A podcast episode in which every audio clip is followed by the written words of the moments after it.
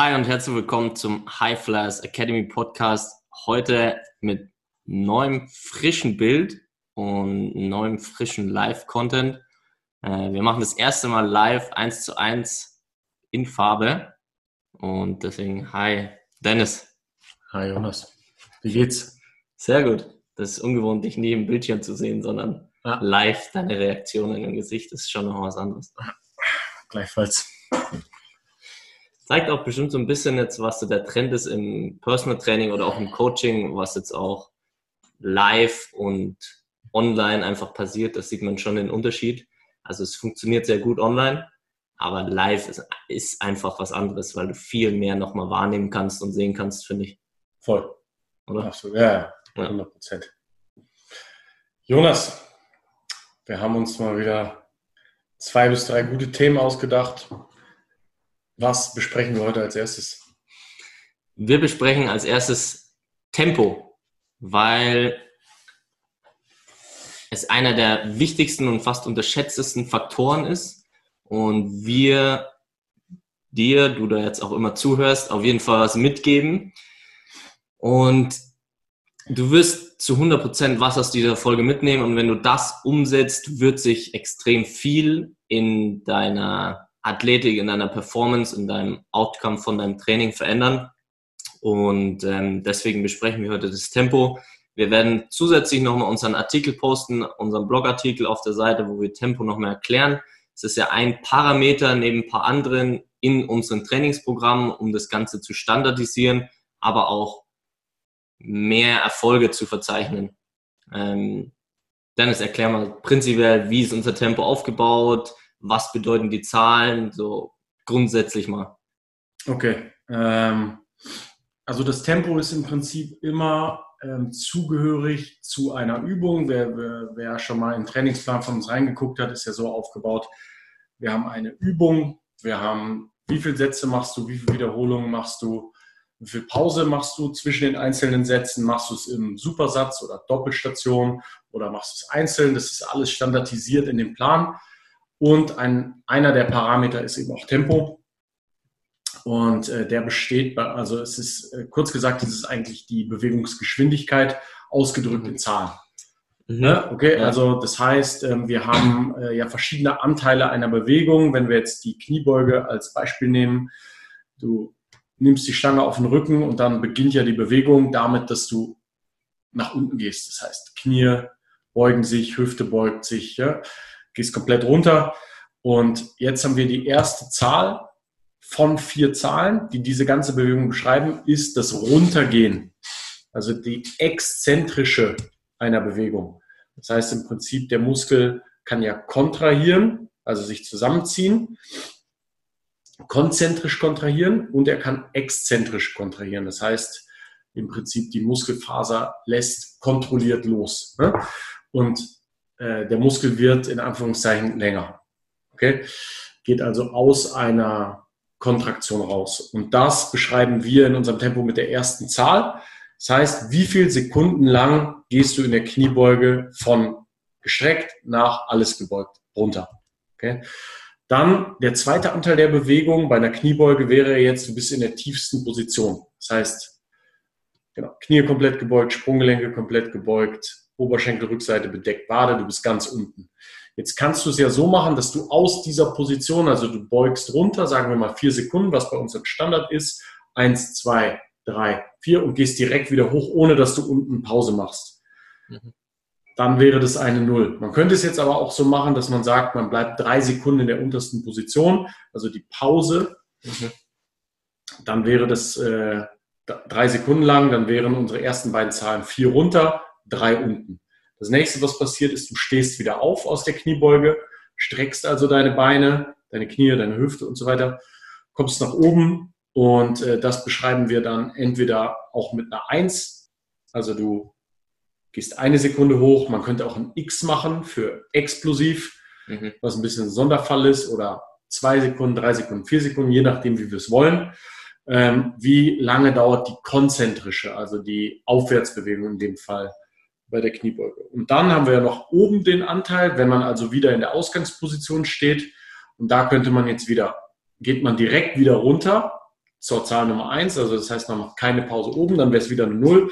Oder mhm. bleibt man eine Sekunde, zwei Sekunden, drei Sekunden oben stehen. Mhm. Das wäre dann die letzte. Also sagen wir mal vier Sekunden runter, drei Sekunden Pause unten, eine Sekunde hoch, keine Pause oben, wären 4, 3, 1, 0 als Tempo ausgedrückt. Mhm.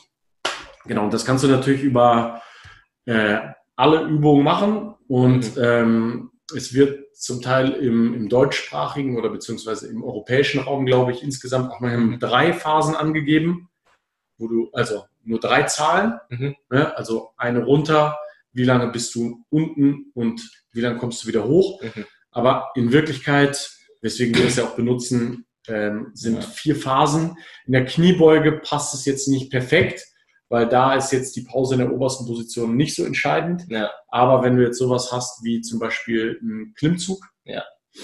wo, wo das ja. klasse Beispiel ist, wir starten auch da, was am Anfang vielleicht für einen Trainingsanfänger ein bisschen komisch zu verstehen ist, aber auch da starten wir die Bewegung von, von oben im Prinzip. Auch wenn du eigentlich einen Klimmzug ja in der tiefsten Position startest, du hängst am Rack und ziehst dich dann hoch. Trotzdem beginnen wir die Tempoangabe wieder mit der exzentrischen. Also was passiert, warum können wir gleich noch darauf eingehen, was so wichtig an der exzentrischen, am Runterlassen des Gewichts ist. Ähm, wenn man sich das jetzt durchdenkt, man geht vom Klimmzug runter, sagen wir mal auch wieder vier Sekunden, langsam ab, bis man in der kompletten Streckung ist. Jetzt hat man unten einen kurzen Moment, sagen wir mal null, und dann zieht man direkt wieder hoch, eine Sekunde. Und jetzt hat man aber zum Beispiel da die oberste Position die ist ja, die ist ja schwer zu halten. Und bei den meisten ist es so, dass diese Position, bei den meisten Männern, sagen wir so, mhm. ist es so, dass diese Position die schwächste im ganzen Klimmzug ist. Ja. Jetzt macht es oft Sinn, dann zu sagen, okay, der kann ein, zwei, drei Klimmzüge, aber man merkt, der kommt über die oberste Position im Klimmzug. Da kommt er nicht gut rein oder hat große Probleme im letzten Viertel, Fünftel, Sechstel der kompletten Bewegung. Ja. Und dann was wir dann oft machen, ist, diese Phase der Bewegung mit Tempo zu überladen. Also das heißt, du gehst theoretisch langsam ab, du kommst von unten hoch und jetzt hältst du die oberste Position für zwei, drei, vier Sekunden, je nachdem, was wir reinschreiben. Mhm. Nehmen wir mal an, das sind jetzt vier Sekunden, die der Athlet in der obersten Position des Klimmzug verbringen soll, um da spezifisch noch stärker zu werden in Relation zu allen anderen Anteilen. Mhm hast du es halt, dass das Tempo wäre 4, wäre die erste Zahl, 4 Sekunden ablassen, 0, 0 Sekunden Pause in der untersten Position, ja. 1 Zug nach oben, 4. 4 Sekunden Pause in der obersten Position. 4, 0, 1, 4. Ja, und du fängst aber trotzdem, du fängst die Bewegung ja unten an. Also auch wenn das dieses 4, 0, 1, 4 Tempo ist, ja. fängst du in der gestreckten Position an ziehst sich eine hoch, hast dann vier Sekunden, dann lässt du die ja. vier Sekunden wieder ab. Trotzdem wäre jetzt in ja. dem Trainingsplan das Tempo angegeben mit genau. der exzentrischen zuerst, was ja. ein bisschen verwirrend sein kann, aber wenn man es einmal verstanden hat, eigentlich nicht. Ja. ja, genau. Und das, ja, das ist am Ende das Tempo und da hast du natürlich extrem viele Möglichkeiten für Variationen. Wenn du jetzt nimmst, Gewicht ist immer eine Variante, was du verändern kannst. Wiederholungen, womit du eher den Stoffwechsel treffen kannst. Was trainierst du überhaupt? Mhm. Ja. ATP, CP, also eher zelluläre Energie, schnelle Energieproduktion. Dann sind wir irgendwo funktionelle Hypertrophie, Hypertrophie, was dann eher glykolytischer Stoffwechsel ist. Oder du gehst noch viel höher mit den Wiederholungen, wo du dann aerob über Sauerstoff arbeiten kannst und so weiter, um es ganz grob zu machen.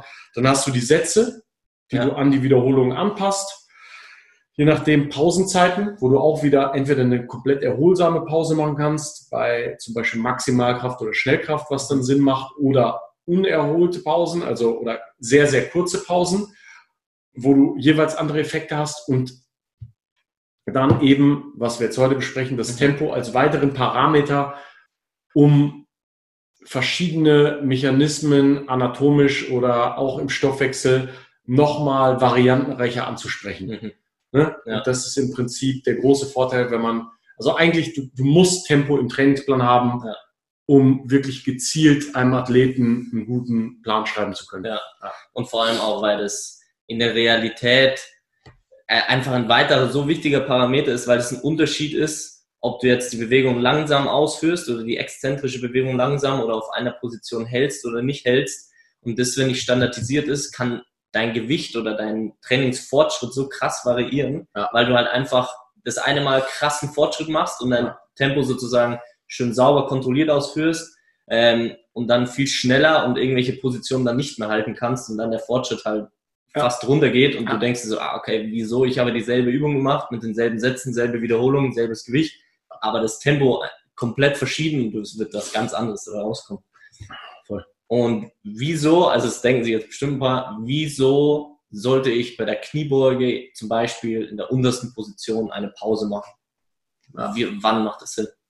Okay, also verschiedene Übungen haben verschiedene Szenarien für Pausen. Bei der Kniebeuge wäre es jetzt ähm, nur sinnvoll, in, entweder auf Mitte des Weges Pause zu machen. Also du hast irgendwo so 90 Grad. Mhm. Wenn da zum Beispiel ein Sticking Point ist, mhm. ne, das heißt ein, ein Punkt, wo du, wenn du dir die Bewegung der Kniebeuge flüssig vorstellst, du überlegst den Athlet, ne, drückt das Gewicht hoch mhm.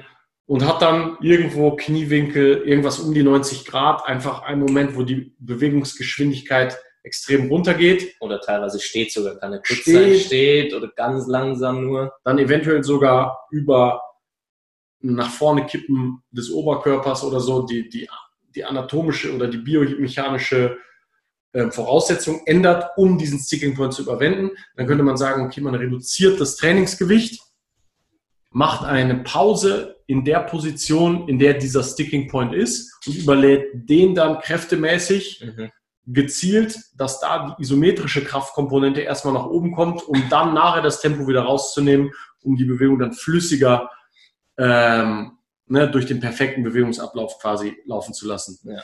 Das wäre das Szenario, du hast einen Sticking Point, jetzt bei der Kniebeuge, mhm. oder in der untersten Position ist es zum Beispiel, ähm, sagen wir mal, ähm, Klokov Kniebeuge wäre Tempo 7610. Das heißt, du gehst sieben Sekunden runter, mhm. was ja dazu führt, dass du jeden einzelnen Anteil der Bewegung deutlich besser kontrollieren musst, als, sagen wir das Gegenbeispiel, du lässt dich in die tiefste Position fallen. Mhm. Wer das schon mal gemacht hat, also das ist ne, einfach und wenn du aber sieben Sekunden runtergehst, hast du einen hohen Anspruch an jeden einzelnen Bewegungsanteil koordinativ. Also du hast immer auch ein sehr genaues Feedback, wie bewegt sich mein Körper in jeder einzelnen Position ja, der Bewegung. Das, ja, eine mhm. sehr hohe Bewegungsqualität dann auch, Exakt. weil du sehr. Kontrolliert langsam das Gewicht ablässt und zum einen spürst du es viel, viel besser, das ist ein sehr guter Punkt. Ja. Und zum anderen, du hast eine wirkliche Qualität der Bewegung, ja. weil du wirklich siehst, so, es muss rund und du, es muss rund laufen, weil sonst schaffst du diese sieben Sekunden nicht. Exakt. Ja. Genau, genau. Das wäre da geht es jetzt eher um die exzentrische, aber dann die zweite Zahl ist eine 6 und dann bist du in der tiefsten Position. Mhm. Das bedeutet ähm, Knie weit vor den Zehenspitzen, Oberschenkel bedeckt die Wade, du hast einen geraden Rücken, sitzt unten in der Kniebeuge und zwar sechs Sekunden lang. Und da kriegst du ein extrem gutes Gefühl erstens dafür, du kannst, du kannst deine Bewegung oder diese Pause unten nochmal ähm, im Prinzip auch von der Qualität her verbessern. Also das heißt, du drückst die Ellbogen nochmal nach vorne. Du checkst diese sechs Sekunden, sind meine Handgelenke gerade. Mhm. Du drückst deine Brust vor, um die Brustwirbelsäule ne, ein bisschen neutraler zu machen. Eventuell, sei, sei es ein Millimeter. Ist mein unterer Rücken perfekt. Du, du drückst mhm. es aktiv durch. Du optimierst die unterste Position der Kniebeuge. Vielleicht lässt du dich von der Stange sogar vom Gewicht. Es ist eigentlich ein Loaded Stretch. Für ja. die Wade zum Beispiel, dadurch, dass, durch, dass dich das Gewicht weiter nach vorne drückt, hast du einen Stretch auf Gastrocnemius soleus, also mhm. auf den hinteren Anteil der, der Wade. Mhm. Und auf, auf den Gluteus, also der, der Arsch im Prinzip ist in ja. einer komplett gestretchten Position. Ne? Und diesen, da haben wir einen Loaded Stretch und eine, dadurch eine Optimierung der Mobilität. Und was du noch hast, ist, wenn du dich ja ohne Pause in der Kniebeuge, also sagen wir mal, du hast äh, 80 Kilo auf dem Rücken, du gehst vier Sekunden runter und jetzt hast du diesen kleinen faszialen Bounce unten. Also das heißt, wenn du mhm. keine Pause unten machst, ja. Dann ist es genau ein Stretch-Reflex, der dich unten dadurch das Sehnen auf Spannung gehen, ja. ne, hat den großen Vorteil, dass es, dass du mehr Gewicht bewegen kannst. Ja. Du, du reboundest dich im Prinzip so ein bisschen nach oben raus. Und den killst du durch eine Pause Komplett. Das ja. heißt, es ist mehr Anspruch an das neuromuskuläre System. Das Nervensystem muss exakter von unten diesen Moment gegen eigentlich totes mhm. Gewicht ja. ansteuern. Ja. Und so überlädst du im Prinzip das Nervensystem in dieser, aus dem Stretch raus, den Muskel kontrahieren zu lassen gegen Widerstand. Ja. Und das heißt dann auch wieder, man muss es ja. immer ja als Kontinuum auch denken, was passiert, wenn ich dann wieder normal beuge. Ja. Dann, dann wirst du ohne diesen Stretch-Reflex, wird das Nervensystem trotzdem in der untersten Position immer noch darauf geprimed sein, okay, mehr Frequenzierung, mehr mhm. Signal an den Muskel senden. Mhm. Plus du hast dann aber wieder die Sehnen, die mitarbeiten. Das heißt, du kommst einfach sauberer mit mehr Gewicht wieder unten raus. Ja. Das wäre jetzt so ein Klassiker ja. für was, was bringt die Pause ja. unten durch Tempo in der Kniebeuge. Das heißt, du hast, äh, du steuerst dann eher mehr die Muskulatur an durch diese Pause. Äh, kennst du da genau nochmal die Zahlen? Weil das kann man auch sehr gut testen. Ähm, es sind, glaube ich, ab einer Sekunde Pause sind es 30 Prozent, 75 und dann 100 Prozent, also eine Sekunde um die 30 Prozent, dann sind es um die 75 und irgendwie ab drei Sekunden sind es fast 100 Prozent, die von diesem Stretch-Reflex sozusagen verloren gehen und dann merkst du, wie du deutlich mehr muskulär arbeiten musst, um das Gewicht zu bewegen, ohne die Bänder mitzunutzen. Also das kann man mal sehr gut testen. Das merkst du komplett, wenn du wirklich mal drei oder dann auch vier Sekunden einfach mal unten bleibst, merkst, okay, da ist nichts mehr mit irgendwie Schwung holen, sondern ich merke, so habe ich auch die Erfahrung gemacht, mehr auch meine Beine, die diese Bewegung ausführen, weil es halt viel muskulärer ist als dieser Bounce einfach noch zusätzlich. Okay, ja geil, ja. genau. Ja. Perfekt. Ja, Fällt so dir, kann gut testen. Ja. Hast du noch ein Beispiel für irgendeine Übung, die dir spontan einfällt, wo du, wo du Erfahrungen gemacht hast, dass Tempo, Pausen Overload, mehr Exzentrik, mehr Konzentrik, irgendwas aus der Praxis, wo du sagst, das hat mir was gebracht? Ja, äh, auf jeden Fall Cloak Squat würde ich auch 100% sagen. Äh, klassische Übungen finde ich sehr, auch wenn man jetzt äh, bei den meisten Trainierenden sieht, ist zum Beispiel Bankdrücken, weil viele einen gewissen Respekt davor haben, vor ah, hoffentlich kriege ich das Gewicht hoch, ich muss diesen Bounce machen. Dann habe ich gute Erfahrungen damit gemacht, wo wenn du das Gewicht eben pausierst in untersten Positionen, natürlich mit äh, etwas weniger Gewicht wie sonst, ähm, hast du auch ein gewisses Vertrauen, weil du trotz dieser Pause mehr Muskulatur anstellen kannst und dadurch auch das Gewicht leichter bewegen kannst. Ja. Äh, später dann, wenn du wieder normales Bankdrücken machst. Also da habe ich es oft gesehen, dass sehr, sehr häufig dieser Bounce gemacht wird, weil irgendwie ein gewisser Respekt davor ist, weil die Handel kann ja unten bleiben, mhm. wenn du jetzt alleine trainierst. Da habe ich es auf jeden Fall gesehen. Und das erste Beispiel, ähm, wo es auch deutlich muskulär und von, vom Bewegungsmuster besser wurde, beim Klimmzug die Pause oben, merkst du alleine, wenn du das erste Mal diese Bewegung machst, du wirst ganz, du wirst deinen oberen Rücken ganz anders spüren, weil der in der obersten Position noch deutlich mehr arbeitet und dadurch noch mehr arbeiten muss. Und das ist so aus der Praxis, wo ich auf jeden Fall empfehlen kann, okay, das ist irgendwann, haben die meisten im Trainingsprogramm, bei denen es halt ja, notwendig ist, aber da spürt man einen sehr, sehr großen Effekt, wenn du wirklich mal die oberste Position im Klimmzug bis zu vier Sekunden hältst. Das ist äh, ja. crazy. Also da auch gerade es auch ja, spürst oftmals ja. nach dem ersten Training. Jetzt haben wir ja so das ist ja der eine Part, also dieses, dieses Instrument Tempo für, für Pausen, mhm. für die Dinge, die wir jetzt gesagt haben, um, um spezielle Anteile der Bewegung zu optimieren. Ähm, vielleicht kannst du auch noch mal kurz erklären, warum es so ist, dass statistisch, ich würde sagen 99 Prozent der Zeit, die Exzentrik, also die allererste Zahl, immer deutlich größer ist als die Konzentrik. Also wir machen es ja unser klassisches Tempo, mhm. meinetwegen jetzt Bankdrücken. Mhm. Vier Sekunden setzt du die Hand zur Brust, mhm. null Sekunden unten, eine drückst du hoch, null ja. oben. 4-0-1-0 Tempo ja. wird jeder in den ersten Plänen häufig entdecken. Ja. Vielleicht kannst du einmal sagen, warum dieser Anteil Exzentrik zu Konzentrik meistens so ist, dass die Exzentrik ja. ist. Ähm, und zwar, das ist so, dass die exzentrische Bewegung, jeder, der schon mal Krafttraining gemacht hat, merkt, dass du in der Exzentrik primär auch stärker bist, Das heißt, daher kommt auch der Satz, wenn du das Gewicht nicht ablassen kannst, kannst du es auch nicht anheben. Das heißt, ähm, wenn du vier Sekunden runtergehst, kannst du es auch für eine Sekunde anheben. Und ähm, in dieser Phase, dadurch, dass du zum einen stärker bist, ist es auch so, dass die, ähm, die Proteinsynthese viel mehr angeregt wird durch diesen, das kannst du, glaube ich, nochmal deutlich besser erklären, was im Muskel genau funktioniert oder was da passiert, dass es sozusagen einen stärkeren Effekt hat. Und ein witziges oder ein gutes Beispiel, was mir dazu auch einfällt, wie es in der Praxis auch wirkt, wieso der Muskel- und Kraftzuwachs durch eine langsame exzentrische Bewegung ähm, vorhanden ist, ist äh, durch Charles Poliquin, habe ich den gehört, dass es vor, ich, ich weiß die Zahl nicht, er hat es, äh, hat es angefangen, hat gesagt, du wirst mehr Muskulatur aufbauen durch eine langsame Exzentrik, hat es gemacht, es gab keine Studien dazu, 30 Jahre später gibt es eine Studie dazu und es ist bewiesen worden, irgendeine Studie aus Brasilien, äh, wenn man einen Podcast von ihm anhört, erzählt es, glaube ich, fünfmal oder so. Mhm. Ähm, und es gibt Studien eben dazu, dass eine langsame Exzentrik nicht nur den Muskelaufbau ähm, unterstützt, sondern auch vor allem die Kraft. Und das siehst du auch äh, bei vielen Praxisszenarien, wo wir das im, ähm, in den Trainingsplänen haben. Ja. ja. ja. Kannst du mir mal erklären, wie das, was in der Muskulatur passiert, in der Exzentrik?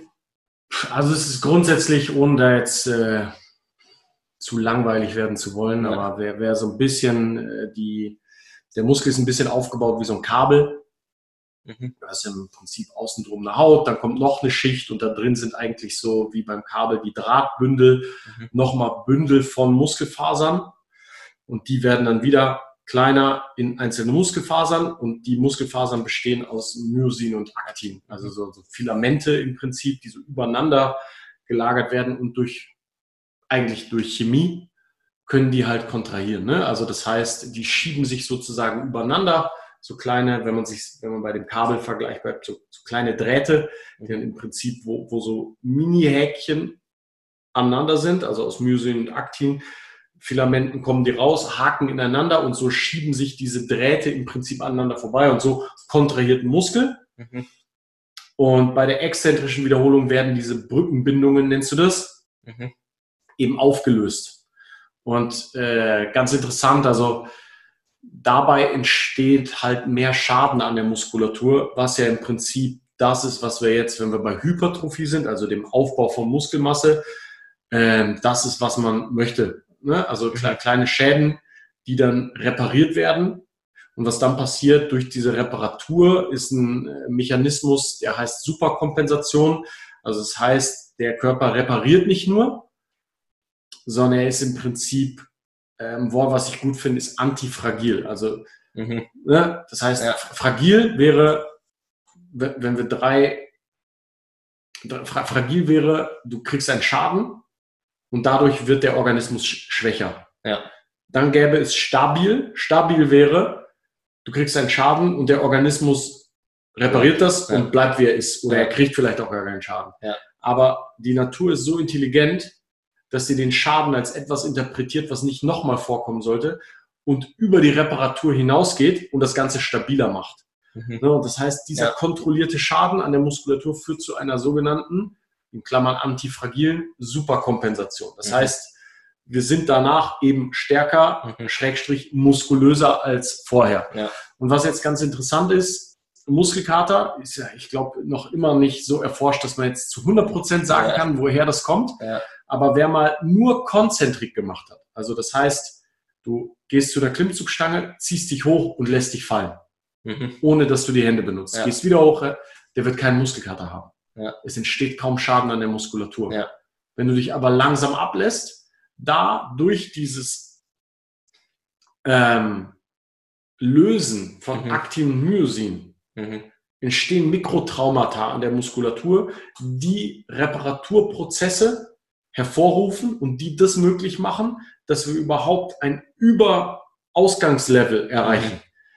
Ne? Und ja. das zeigt ja schon, ich sage jetzt nicht, dass du nicht nur durch Konzentrik auch stärker werden kannst, mhm. das stimmt nicht, aber wenn ich Hypertrophie-Ziele habe und wenn ich auch Ziele habe Richtung Nervensystem und Kraftaufbau, mhm. ist definitiv der noch größere Anteil aufgrund auch des mhm. höheren Kraftpotenzials, die mir die exzentrische Wiederholung gibt. Ja. Deswegen ist auch, ja, wenn man das so ein bisschen verstanden hat, wird ganz klar, ich muss ja. die Exzentrik, ich muss Tempo in meinen Trainingsplan einbauen, um ja. diese ganzen Sachen wie A, mehr Schaden an Muskulatur und B, Pausen an biomechanisch schwächeren Positionen überhaupt so planen zu können, dass der Athlet gezielt diese Weakest Link, diese, ne, das, was ihm wirklich fehlt, ja. besser machen kann. Ja, das Bild ist richtig geil. Das äh, habe ich gesucht. Das kannst du mir sehr gut erklären. Wenn man einfach zwei so Häkchen sich vorstellt, ja. äh, die so übereinander gleiten in der Konzentrik, was äh, sehr gut funktioniert und einfach ineinander sich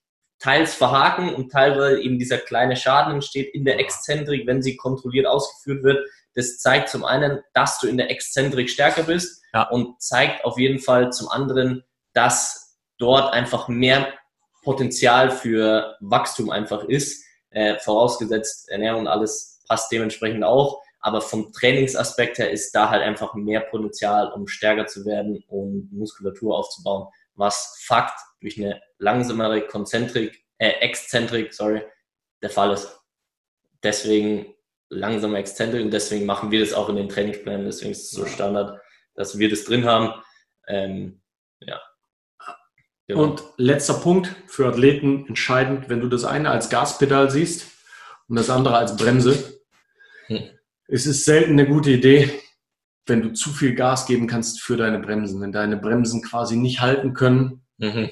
was dein Motor dir hergibt. Ja. Das heißt also auch da eine gewisse Safetyness in der athletischen Bewegung. Das heißt, für einen Fußballer, ich ja. mache einen Schritt nach rechts, ich will antreten ja. und du hast, du musst aber vorher abbremsen, um in die Konzentrik wieder reinzukommen. Ja. Das heißt, die Exzentrik beeinflusst die konzentrische Bewegung, die Beschleunigung mhm. extrem. Ja, es funktioniert nicht nur über ein Zusammenziehen des Muskels, sondern vor allem das Auseinandergehen des Muskels muss hohe Qualität haben, ja. damit keine Verletzungen und Muskelfaserrisse, Muskelbündelrisse und so weiter äh, produzieren. Das heißt, wenn ich springe, alles gut, aber wenn ich lande, ja. Das ist Zeit für die Bremsen. Das heißt, ja. wie gut ich lande, ist ja auch immer ein Indikator für, wie schnell komme ja. ich aus dieser Landung heraus wieder nach hinten, weil ich. Ne, ja, und das ist, das ist ein extrem geiler Punkt. Geil, dass wir da drauf kommen, weil das ist, es wird viel versucht, schneller und noch schneller zu werden noch schneller, aber niemand denkt an die Bremsen. Ja. Und das ist auch, wenn du es dann weiter denkst,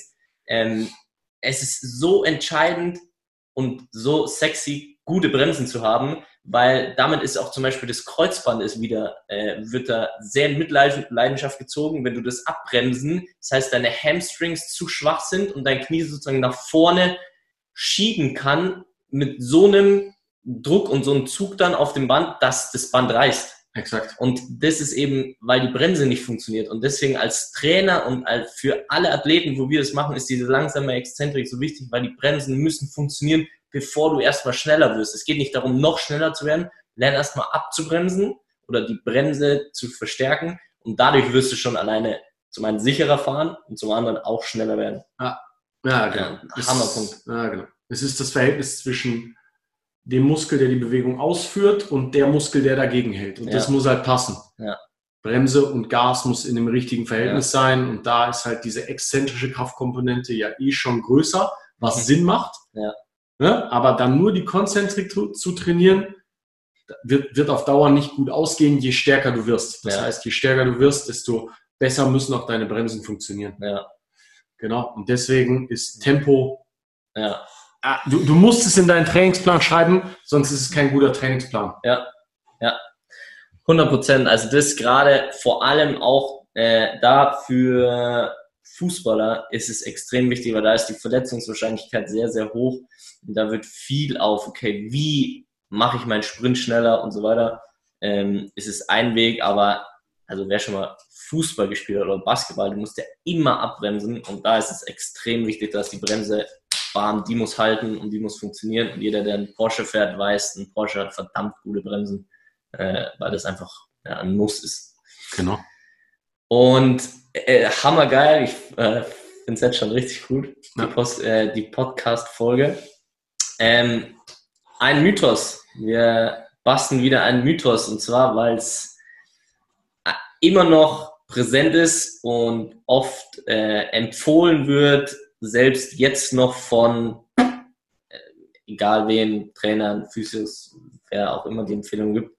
Ähm, und zwar, dass das Knie nicht vor die Zehenspitze geschoben werden muss. Äh, Dennis, was halten wir davon?